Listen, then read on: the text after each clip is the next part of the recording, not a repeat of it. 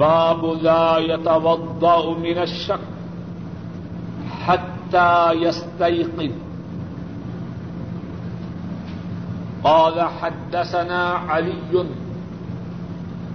قال حدثنا سفيان، قال حدثنا الزهري عن سعيد بن المسيب وعن عباد بن تميم، عن أمه أنه شكا إلى رسول الله صلى الله عليه وسلم الرجل الذي يخيل إليه أنه يجد الشيء في الصلاة، فقال لا ينفتل أو لا ينصرف حتى يسمع صوتا أو يجد ريحا. باب ہے اس بارے میں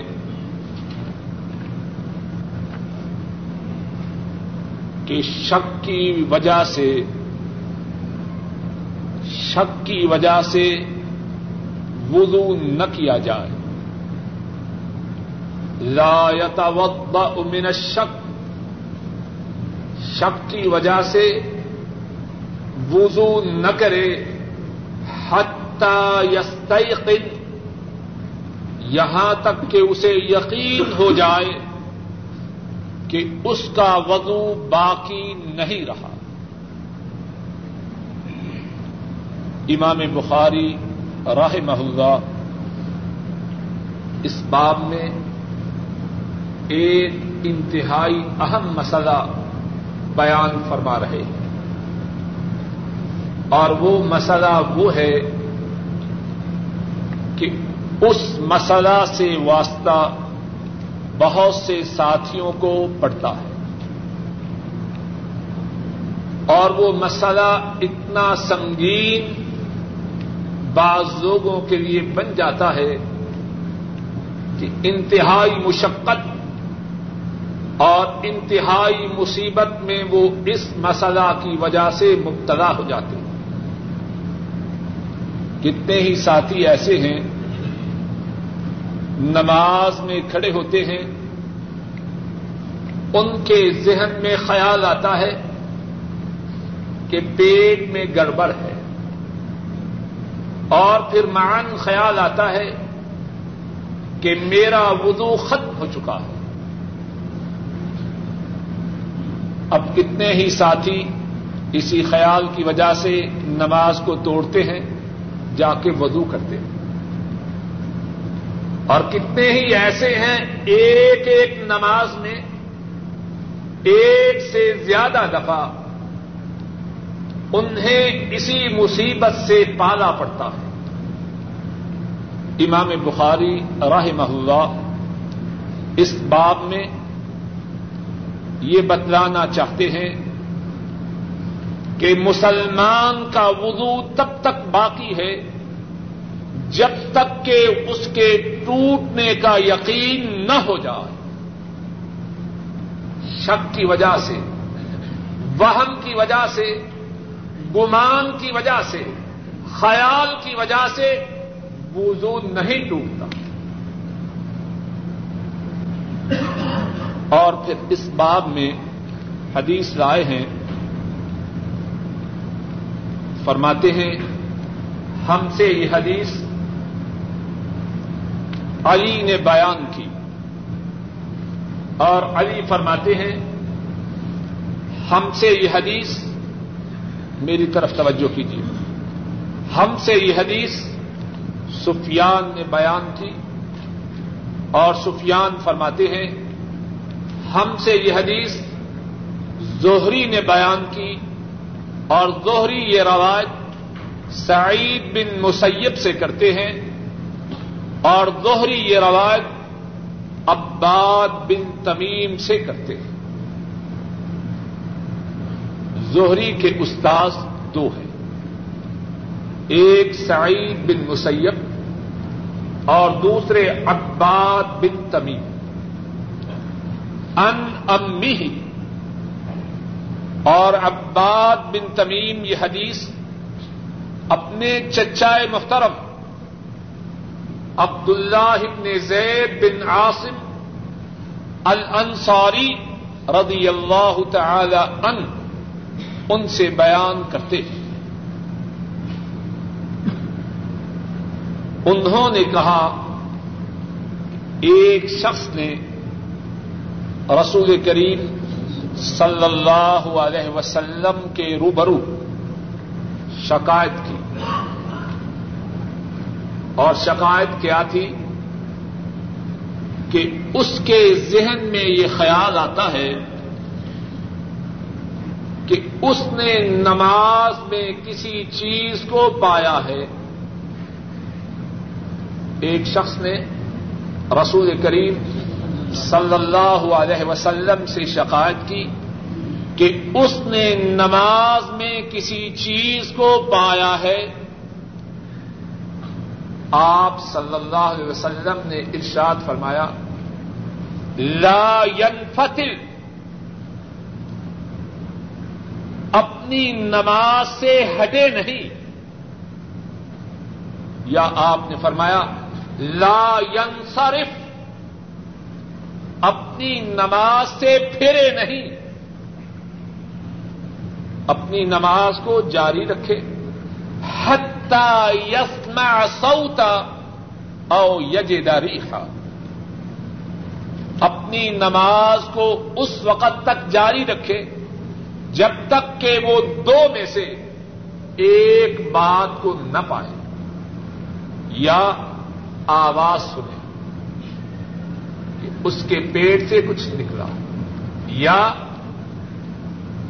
بدبو کو سونگے، فرمایا جب تک ان دو باتوں میں سے ایک نہ ہو جائے، تب تک اپنی نماز کو جاری رکھیں اس حدیث پاک میں اور اس کی سند میں کتنی ہی باتیں مختصر طور پر چند ایک باتوں کا اللہ کی توفیق سے ذکر کرتا ہوں۔ پہلی بات یہ ہے کہ اس حدیث کے جو راوی ہیں، ان میں سے پہلا راوی بسری ہے، دوسرا راوی مکی ہے، اور اس کے بعد کے راوی مدینت الرسول صلی اللہ علیہ وسلم کے حدیث پاک کو کس طرح لوگوں نے لیا اور بیان کیا۔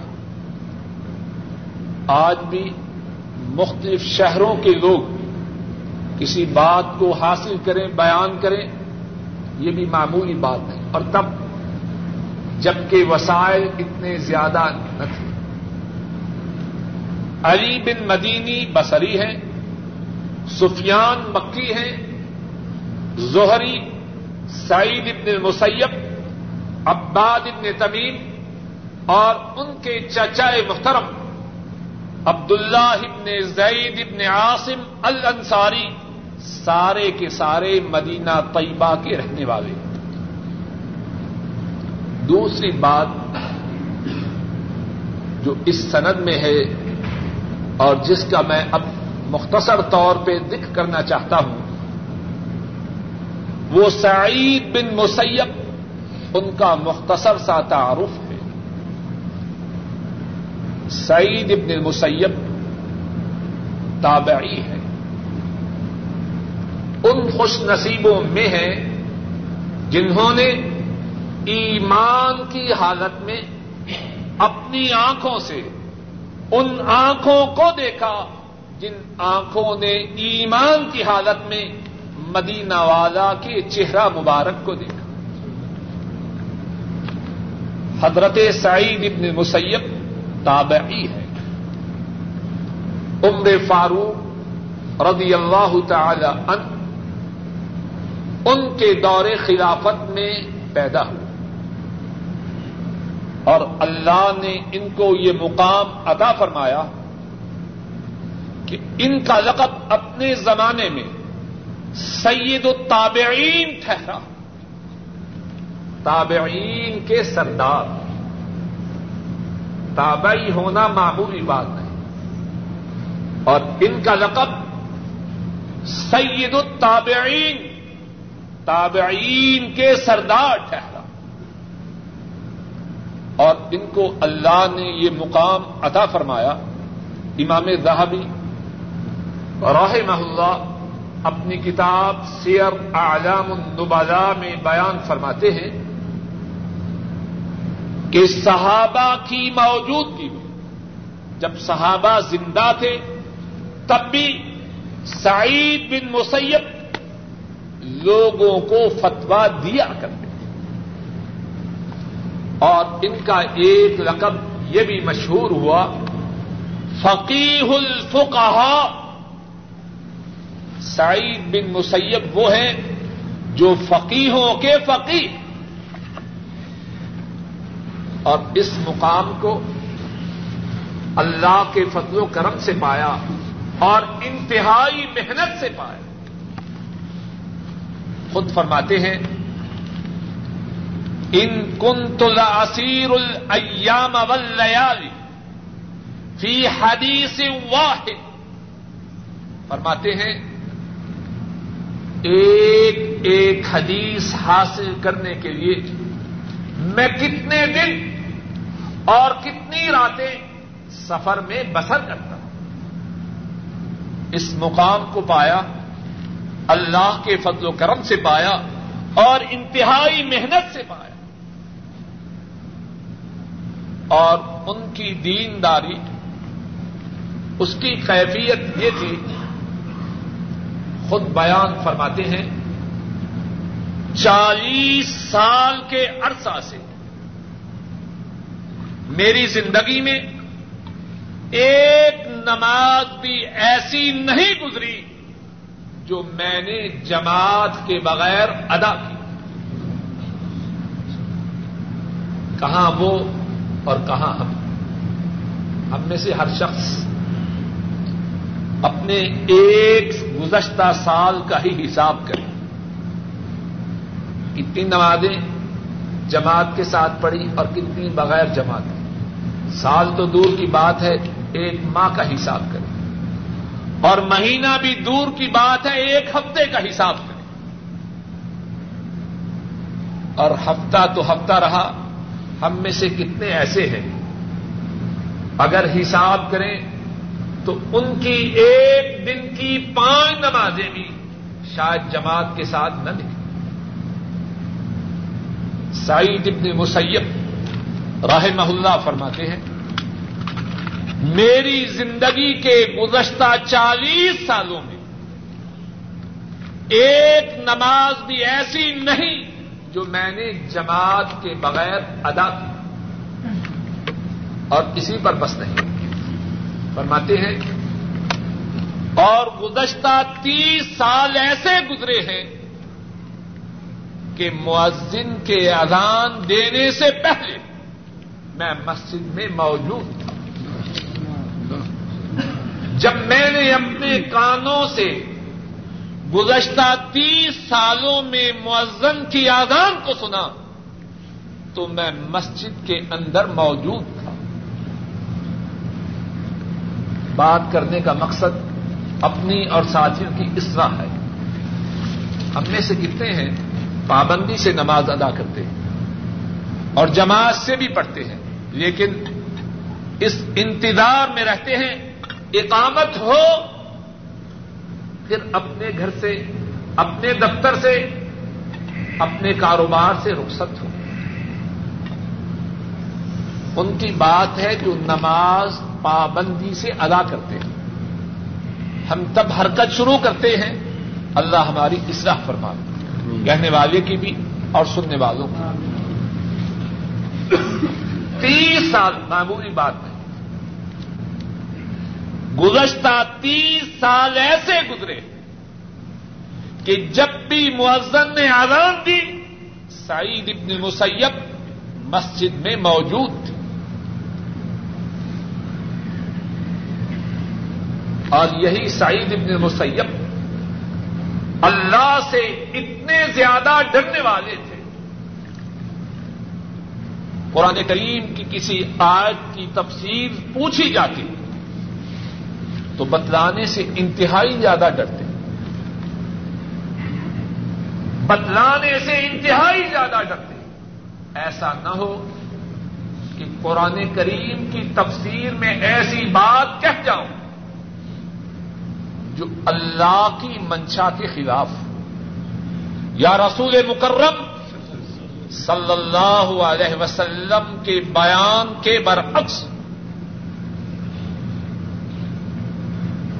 اور ان کی زندگی کے کتنے ہی واقعات ہیں اور ان کے کتنے ہی اوساف ہیں، اللہ نے چاہا تو کسی نشست میں تفصیل سے عرض کروں گا۔ بات کو سمیٹتے ہوئے، ان کی زندگی کے آخری ایام تھے۔ بے ہوش ہوئے نافے آئے انہوں نے بے ہوشی میں ان کا رخ قبلہ کی طرف کیا۔ ہوش میں آئے تو کہنے لگے، میرا رخ قبلہ کی طرف کس نے کیا؟ کیا نافے نے کیا؟ ہے بتلایا گیا کہ ہاں نافے نے کیا۔ فرمانے لگے، کسی کے منہ کو قبلہ رخ کرنے سے کیا بنے گا؟ اگر میں خود اسلام پہ کاربن نہ ہوں اور میرا دل بیت اللہ کی طرف متوجہ نہ ہو۔ بے ہوشی کی حالت میں میرے چہرے کو قبلہ کی طرف پھیرنے سے کیا بنے گا؟ یہی سعید ابن المسیب رحمہ اللہ اس حدیث کے راویوں میں سے ایک راوی۔ ایک اور بات جو اس حدیث کی صنعت کے متعلق کہنا چاہتا ہوں وہ یہ ہے کہ عباد ابن تمیم اس حدیث کو کس سے بیان کرتے ہیں؟ اپنے چچائے محترم عبد اللہ ابن زید ابن عاصم المازنی الانصاری رضی اللہ تعالی عنہ، ان سے بیان کرتے ہیں۔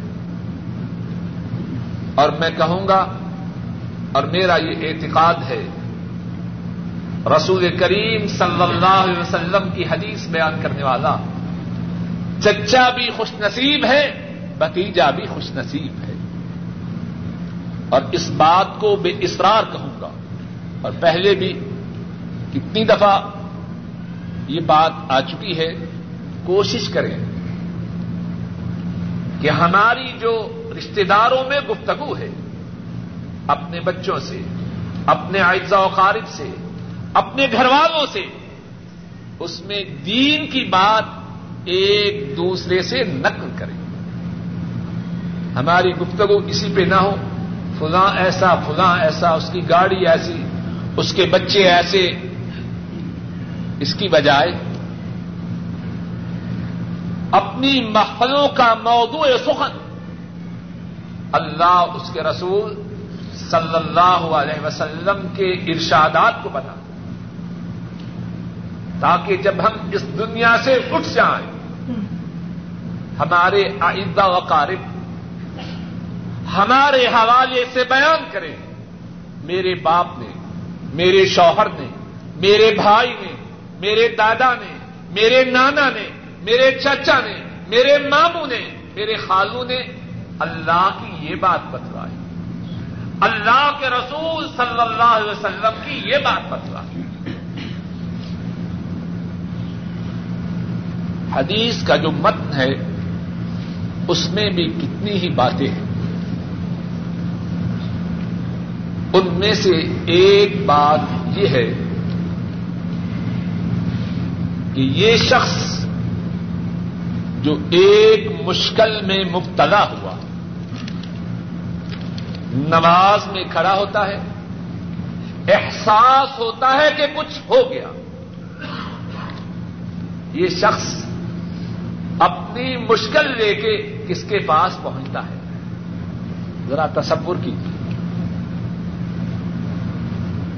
امام وقت، بلکہ امام الانبیاء، قائد المرسلین رحمت دو عالم صلی اللہ علیہ وسلم کی خدمت عالیہ میں اپنی مشکل پیش کرتا ہے۔ کیا اس سے یہ بات ذہنوں میں واضح طور پہ نہیں آتی کہ صحابہ کے ساتھ آپ کا تعلق کیسا تھا؟ مشکل پیش آئی، بھاگم باغ کہاں پہنچے؟ آ حضرت صلی اللہ علیہ وسلم کی شفقت، آپ کی رحمت، آپ کی محبت، آپ کی انس، آپ کی الفت اس بات سے نکھرتی ہے۔ اپنی مشکل کوئی اسی کے پاس لے کے جاتا ہے جو سننے والا اور کون ہے جو کسی کی مشکل سنتا ہے؟ بہت کم۔ دوسری بات جو اس حدیث میں ہے وہ یہ ہے، ذرا الفاظ کو دیکھیے۔ انہو یجد الشیء فی الصلاح۔ شکایت کیا ہے کہ وہ نماز میں کچھ چیز پاتا ہے؟ اس بات پہ ذرا توجہ کیجیے۔ کیا چیز ہے؟ اس کا ذکر ہے، اشارہ ہے۔ حضرات صحابہ کتنے معدب تھے۔ کتنے مہذب تھے۔ جس بات کا ذکر مجلس میں ناپسندیدہ ہو، اشارہ اور کنایا سے اس کو سمجھایا جا سکے، اس چیز کا ذکر کرنے کی کوئی ضرورت نہیں۔ بات واضح ہے کہ نہیں؟ کیوں جی؟ کہنا یہ چاہتا ہے کہ محسوس ہوتا ہے کہ ہوا نکلی وضو ٹوٹ گیا لیکن اپنی زبان پہ رسول کریم صلی اللہ علیہ وسلم کی مجلس میں اس بات کا ذکر نہیں رہتا اشارہ و کنایا سے اپنی بات کہتا ہے۔ شکایت یہ ہے کہ وہ نماز میں کوئی چیز پاتا ہے۔ مقصد تو بات کا سمجھانا ہے۔ اور یہ تب بھی ادب تھا اور مسلمان کے لیے آج بھی ادب ہے۔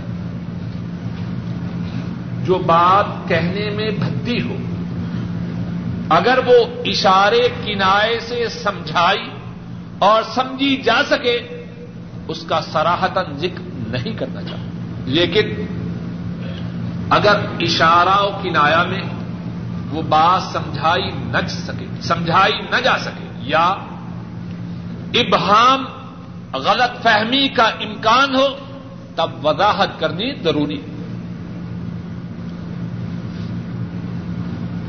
نبی کریم صلی اللہ علیہ وسلم نے اشارہ و کنایا کو سمجھا اور جواب ارشاد فرمایا۔ اور اس جواب میں اسلام کے ایک بنیادی اصول کا ذکر ہے۔ اور وہ بنیادی اصول یہ ہے کہ شک و شبہ سے، وہم و گمان سے بات ثابت نہیں ہوئی۔ اب جو بدو ہے، کیا ہے، ایک حقیقت ہے۔ کرنے والوں نے، کرنے والے نے اپنی آنکھ سے دیکھا کہ وضو کیا۔ اب شک کی وجہ سے کہ شاید کچھ ہو گیا ہے، وضو ٹوٹ جائے گا، نہیں ٹوٹے گا۔ اور یہ بات صرف وضو کے متعلق ہی نہیں۔ یہ اسلام کا ایک بنیادی اصول ہے۔ فلاں شخص میرے ساتھ مخلص ہے، مثال کے طور پر۔ اس نے میرے ساتھ تعاون کیا۔ میرے ساتھ ہمدردی کی۔ اب شیطان آیا، وہم دماغ میں آیا۔ اس کا مقصد یہ تھا۔ اب دلیل کے بس یہ جی، خیال ہے میرا۔ اسلام ایسے خیالات کرنے کی اجازت نہیں دیتا۔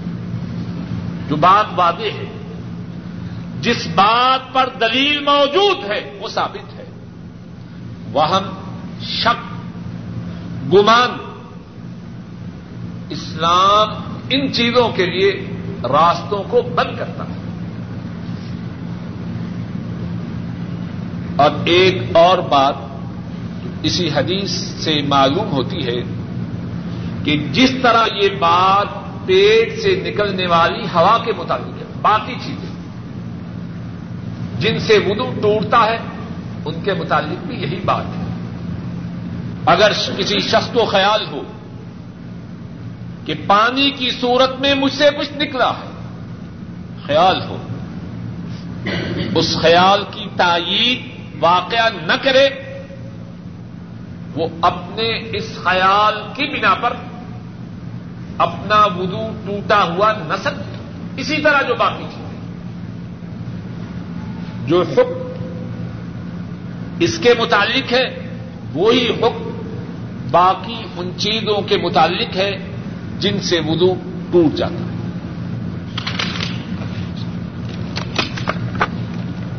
باب التخفیف فی الوضو۔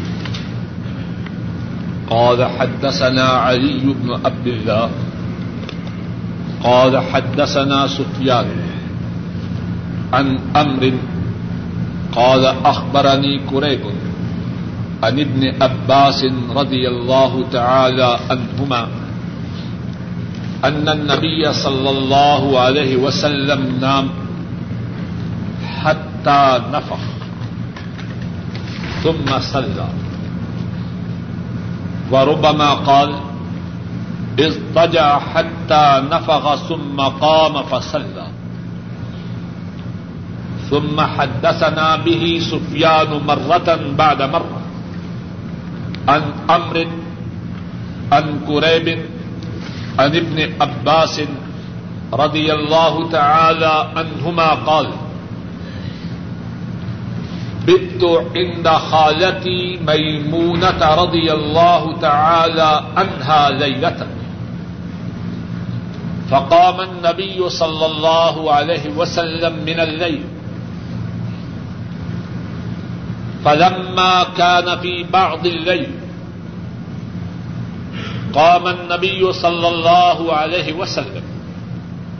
فتوضا من شن معلق وضوءا خفيفا يخففه امر ويقلله وقام يصلي فتوضعت نحوا مما توضأ. ثم جئت، فقمت عن يساره. وربما قال سفيان، عن شماله. فحولني، فجعلني عن يمينه. ثم صلى ما شاء الله. ثم استجع فنام حتى نفخ. ثم أتاه المنادي فآذنه بالصلاة. فقام معه إلى الصلاة فصلى ولم يتوضع. قلنا لعمر ان ناسا يقولون ان رسول الله صلى الله عليه وسلم. تنام عينه ولا ينام قلبه. قال امر سمعت عبيد بن عمير سمعت عبيد بن عمير يقول رؤيا الانبياء وحي ثم قرأ. انی اراف المنام انی ازبح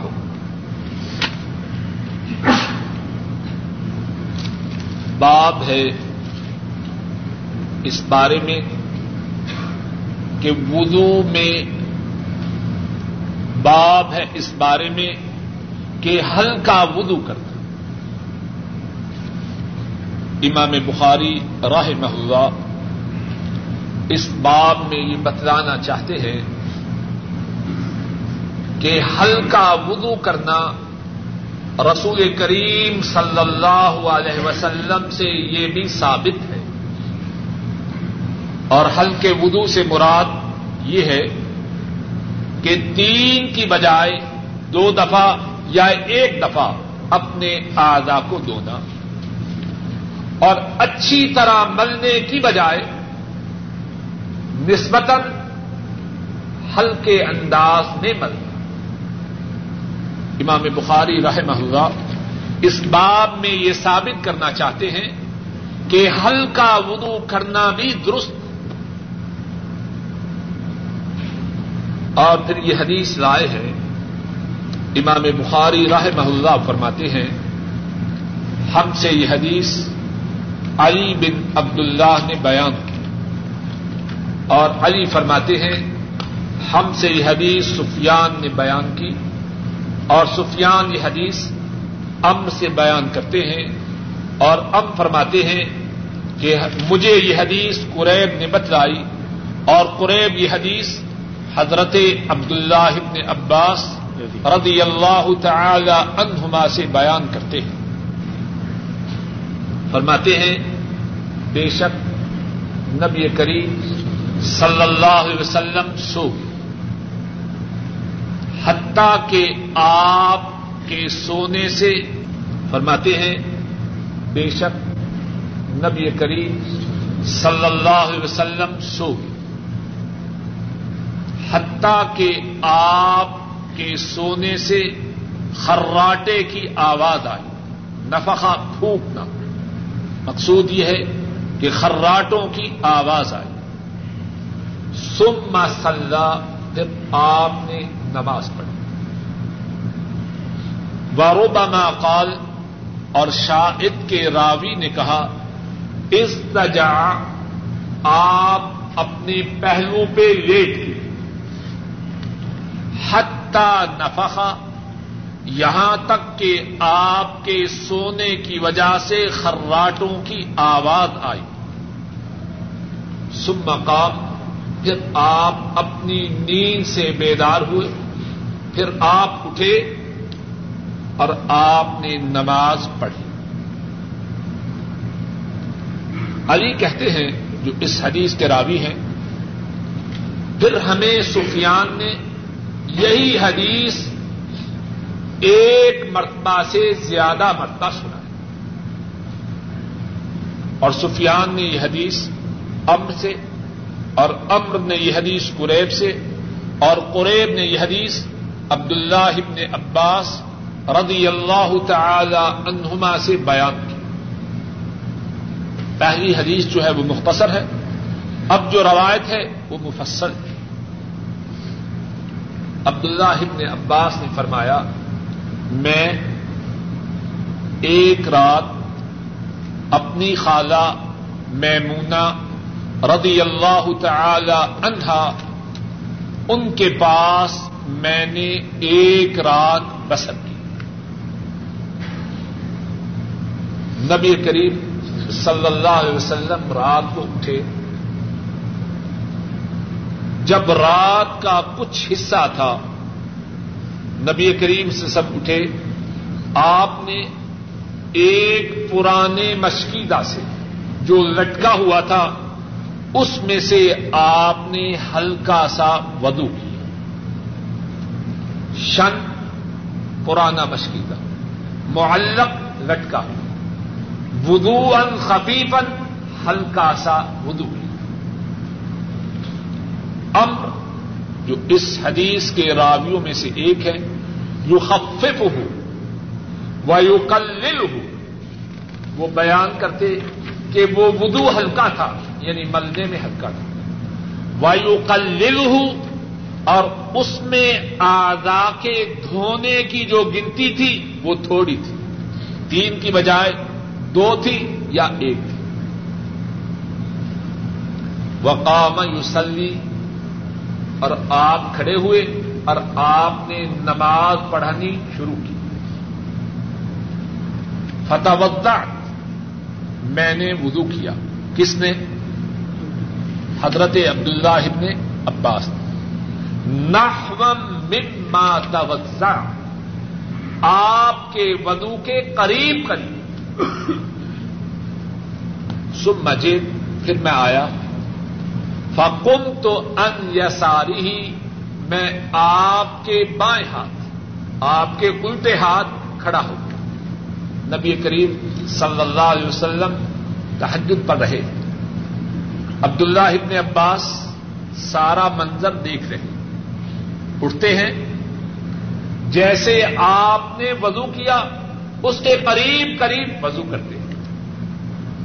اور آپ کے بائیں جانب آپ کے ساتھ آ کے کھڑے ہو جاتے ہیں۔ سفیان جو اس حدیث کے راوی ہیں، انہوں نے کہا، شاید انہوں نے کہا انشمالی ہی۔ یسار اور شمال دونوں لفظوں کا معنی ایک ہے۔ لیکن راوی کو شک ہے کہ سفیان نے یا یسار کا لفظ بولا یا شمال کا بولا۔ مقصد ایک فہم ولنی فجالنی انجمینی نبی کریم صلی اللہ علیہ وسلم نے مجھے پھیر دیا، بائیں جانب سے پکڑا اور اپنی دائیں جانب کر دی سم سلم شاء اللہ۔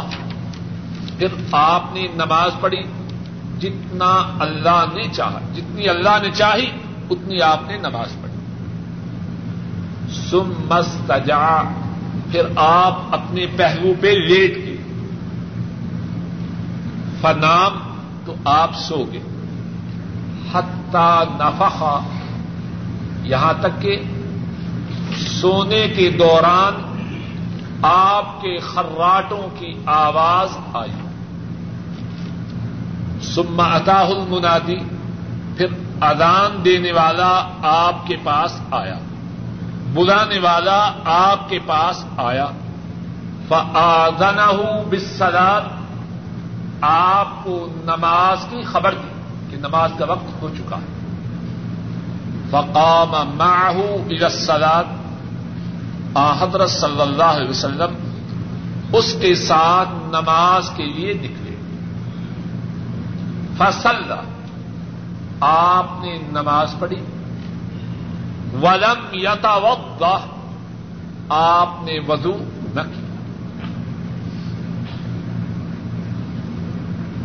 یہاں تک جو مسائل ہیں، ان کا انشاءاللہ ذکر کرتے ہیں پھر باقی حصہ پڑیں گے یہ جو حدیث ہے، علماء کرام نے بیان فرمایا ہے کہ اس حدیث میں بہت سے مسائل ہیں۔ بعض علماء نے اس حدیث سے پچیس سے زیادہ مسائل کا استعمال کیا۔ چند ایک مسائل اللہ کی توفیق سے جو اس حدیث میں موجود ہیں، ان کا ذکر کرتا ہوں۔ پہلی بات جو اس حدیث میں ہے، اگر آپ نے اوراق ہے، آج شاید اوراق نہیں پہلی بات جو اس حدیث میں ہے، وہ یہ ہے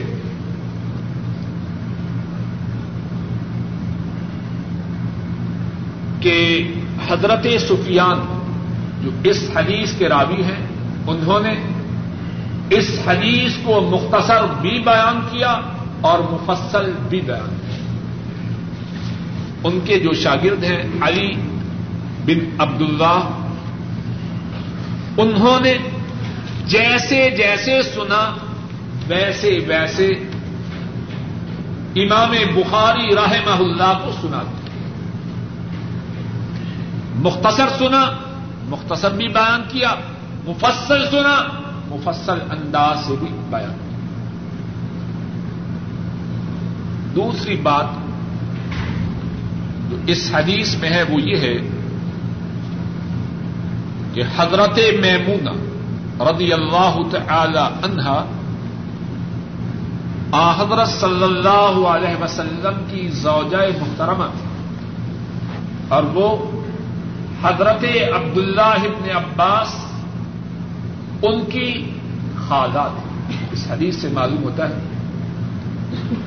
کہ حضرت میمونہ، حضرت عبداللہ ابن عباس کی خالہ تھی نبی کریم صلی اللہ علیہ وسلم حضرت عبداللہ ابن عباس کے کیا لگتے ہیں؟ چچا زاد بھائی، عباس اور عبداللہ دونوں بھائی ہیں۔ عباس کے بیٹے عبداللہ ہیں اور عبداللہ کے بیٹے محمد صلی اللہ علیہ وسلم چچیرے بھائی ہیں۔ اور دوسرا رشتہ یہ ہے، آ حضرت صلی اللہ علیہ وسلم عبداللہ ابن عباس کی خالہ کے شوہر محترم۔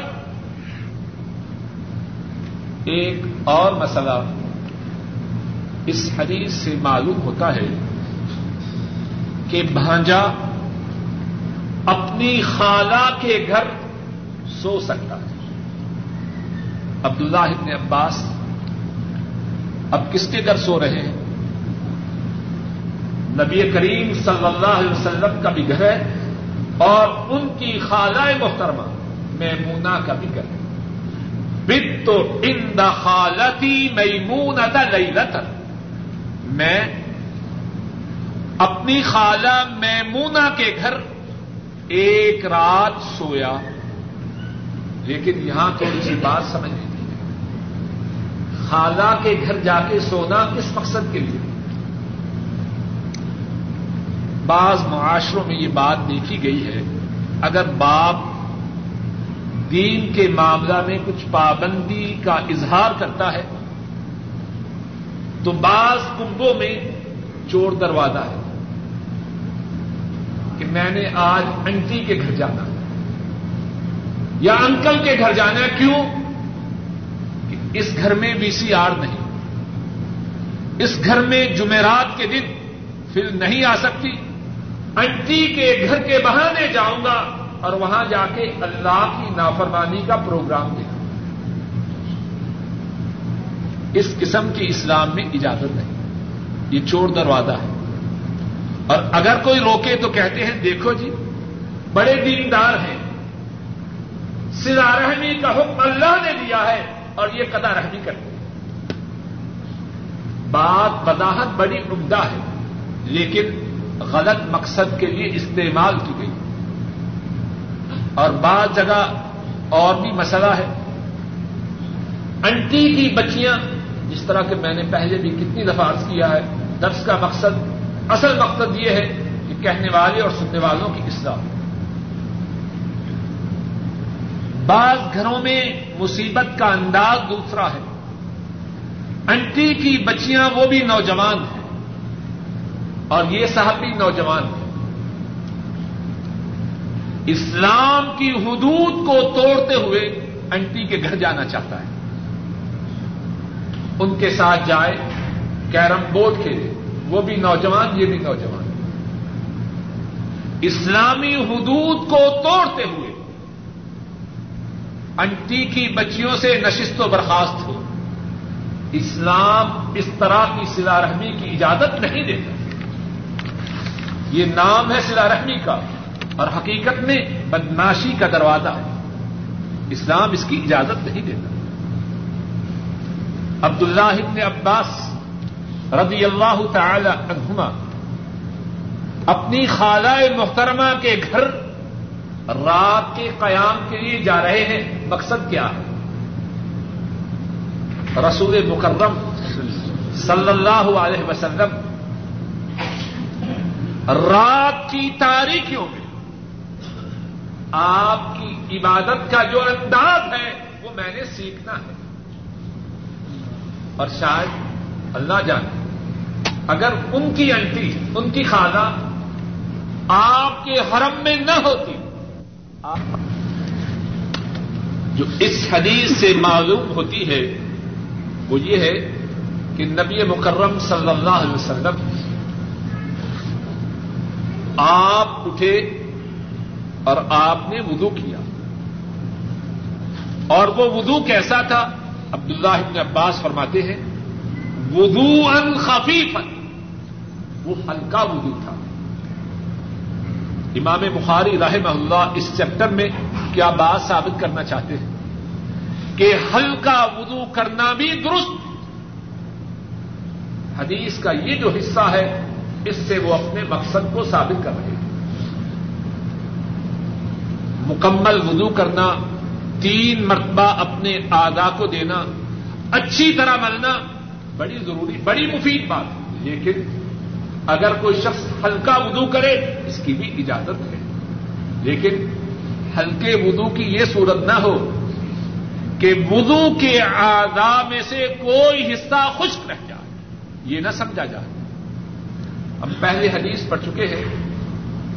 نبی کریم صلی اللہ علیہ وسلم نے فرمایا اور با آواز بلند فرمایا اور دو تین مرتبہ فرمایا ویل آقاب من النار۔ ان ایریوں کے لیے جہنم کی وادی ویل جو وضو کے درمیان خشک رہتی ہے۔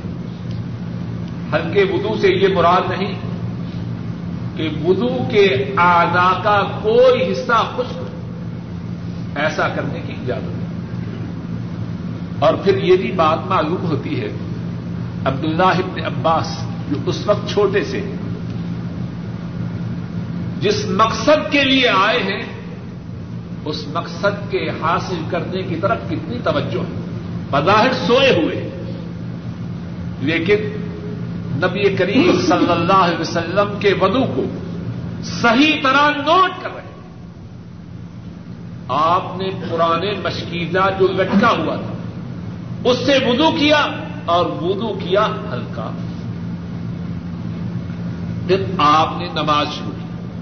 پھر اس حدیث میں ایک اور بات یہ ہے کہ عبداللہ ابن عباس اٹھتے ہیں اور وضو کرتے ہیں اور اپنے وضو کے متعلق کیا کہتے ہیں؟ ذرا دیکھیے۔ فتوزا تو نحوم مما توزا ذرا توجہ کریں، شاید بات سمجھا سکوں، انشاءاللہ۔ فرماتے ہیں، میں نے وضو کیا، اسی اسی وضو کے قریب جو نبی کریم صلی اللہ علیہ وسلم نے وضو کیا۔ معلوم نہیں کہ بات واضح ہے کہ نہیں۔ عبداللہ ابن عباس کتنے معدب ہیں۔ نبی کریم صلی اللہ علیہ وسلم کا کتنا ادب کرتے، یہ نہیں کہا۔ میں نے ان جیسا وضو کیا، یہ نہیں کہا۔ کہا، میں نے ان کے قریب وضو کیا۔ ظاہر ہے کہ ان کی کوشش کیا ہوگی؟ جو آئے اس مقصد کے لیے ان کی پوری کوشش یہ نہ ہوگی کہ آپ ایسا وضو کریں۔ یہی ہوگی کہ نہیں؟ لیکن اپنی زبان سے یہ نہیں کہہ رہے۔ کہہ رہے ہیں، میں نے ان کے قریب وضو کی یعنی میری کوشش، ان کے قریب قریب، کتنا ادب ہے۔ اور پھر اس حدیث سے یہ بات معلوم ہوتی ہے کہ اگر کوئی شخص نماز میں کھڑا ہو اور جب وہ نماز میں کھڑا ہو اس کا کوئی مقتدی نہ ہو۔ اگر کوئی شخص بعد میں آئے، وہ اس کا مقتدی بن سکتا ہے۔ عبداللہ ابن عباس رضی اللہ تعالی عنہما، آپ پہلے سے تحجد کی نماز میں کھڑے ہیں۔ عبداللہ ابن عباس بعد میں آتے آپ کے نماز شروع کرنے کے بعد بعد میں آ کے شریک ہوتے آپ نے ان کو اپنی امامت سے نکالا نہیں کہ نکل جاؤ۔ ان کو اپنی امامت میں نماز پڑھائی ہے، اپنے ساتھ رکھا۔ اور اس کی تائید اور بات سے ہوتی ہے کہ عبداللہ ابن عباس بائیں طرف آ کے کھڑے ہوتے۔ آپ ان کو پکڑ کے دائیں طرف کر دیتے۔ اور بعض روایات میں ہے کہ ان کے کان سے پکڑ کر بائیں طرف سے دائیں طرف کر دیتے ہیں۔ کیوں کرتے ہیں؟ مسئلہ یہ ہے کہ جب امام اور مقتدی صرف دو، ایک امام، ایک مقتدی ہو، مقتدی کس طرف کھڑا ہوگا؟ دائیں طرف۔ اگر عبداللہ ابن عباس آپ کے اس نماز میں مقتدی نہ ہوتے، تو دائیں طرف کرنے کی کیا ضرورت تھی بات باتیں ہیں کہ نہیں؟ بولیے جی۔ دائیں طرف کیا؟ کیا معلوم ہوا؟ اگر کسی شخص نے نماز شروع کی اور نماز کے شروع کرتے وقت اس کا مقتدی کوئی نہ ہو، اگر کوئی شخص بعد بعد میں آ کے اس کا مقتدی بننا چاہے تو بن سکتا۔ بات واضح ایک اور مسئلہ یہ معلوم ہوتا ہے کہ دو شخص امام اور مقتدی بن سکتے ہیں۔ امامت کے لیے، جماعت کے لیے ضروری نہیں کہ تین، چار، دس، بیس ہوں۔ دو شخص ہوں، تو جماعت بن سکتی اب جماعت بنی ہے کہ نہیں؟ ایک اور بات معلوم ہوتی ہے کہ جماعت کے بننے کے لیے ضروری نہیں کہ دونوں بالغ ہوں۔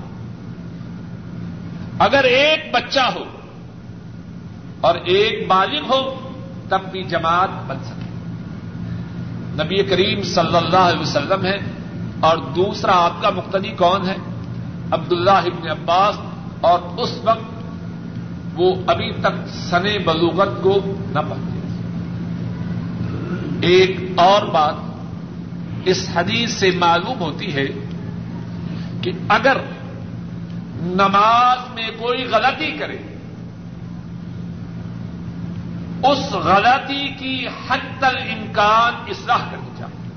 اگرچہ اس اصلاح کرتے وقت اصلاح کرنے والا وہ بھی حرکت کرے اور جس کی اصلاح کی جا رہی ہے وہ بھی حرکت کرے۔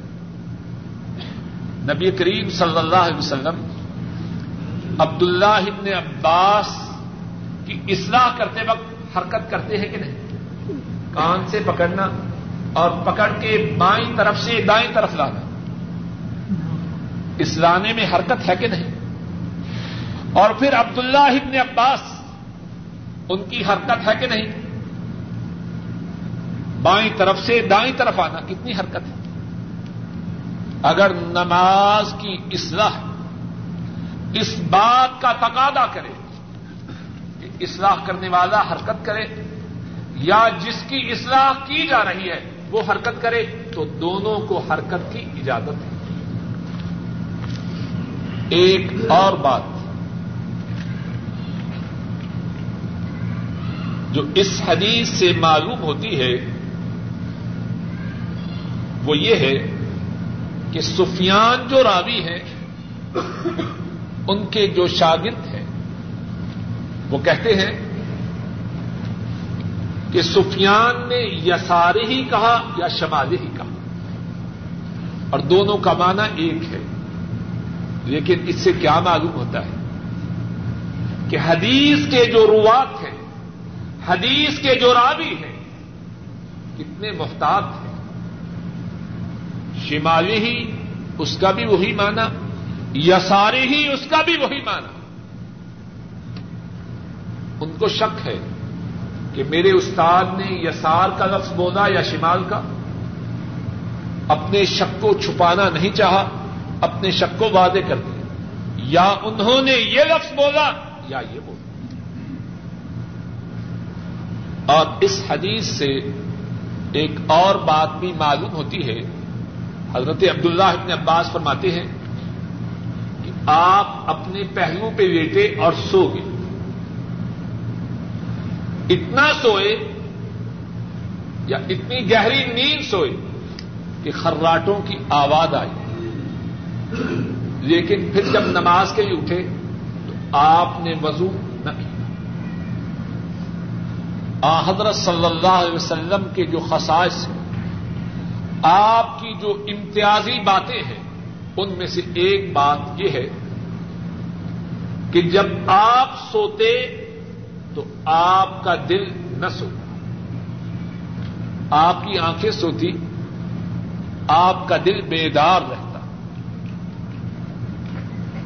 اور سونے کی وجہ سے جو وضو کا ٹوٹنا ہے، اس کا اصل سبب یہ ہے، جس طرح کے محدثین نے بیان کیا ہے، جب آدمی سوتا ہے، اسے خبر نہیں کہ اس کے پیٹ سے ہوا نکلی ہے کہ نہیں۔ نکلی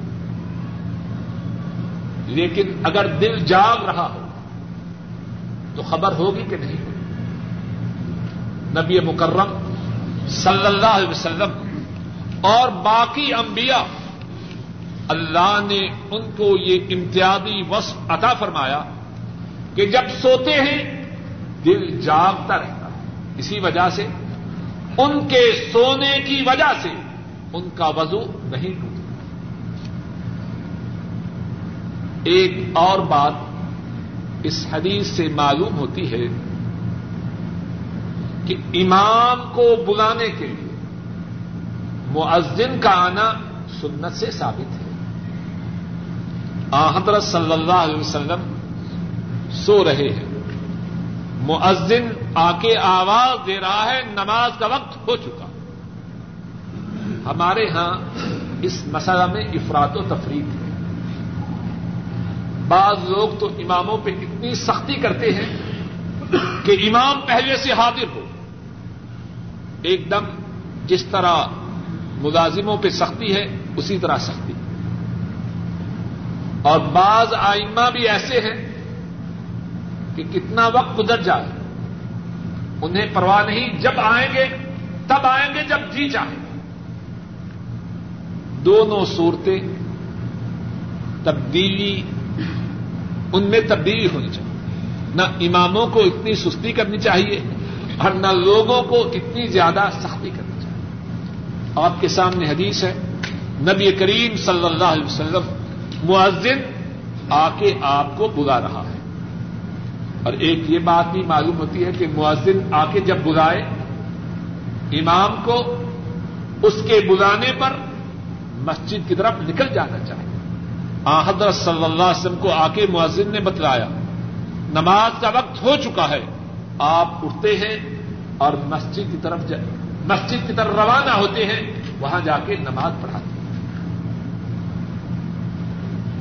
کل نال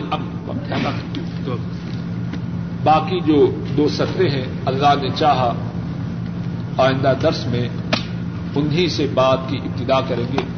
اللہ مالک الملک اپنے فضل و کرم سے ہم سب کے گناہوں کو معاف کرے نیک حاجات کو پورا فرمائے پریشانیوں کو دور فرمائے۔ میری والدہ محترمہ ان کی طبیعت کچھ ناساد ہے سب ساتھیوں سے درخواست ہے دعا فرمائیں کہ اللہ مالک الملک ان کو اور تمام مسلمان بیماروں کو شفا کاملہ و آج عطا فرمائے۔ آخر دعوانا ان الحمد للہ رب العالمین۔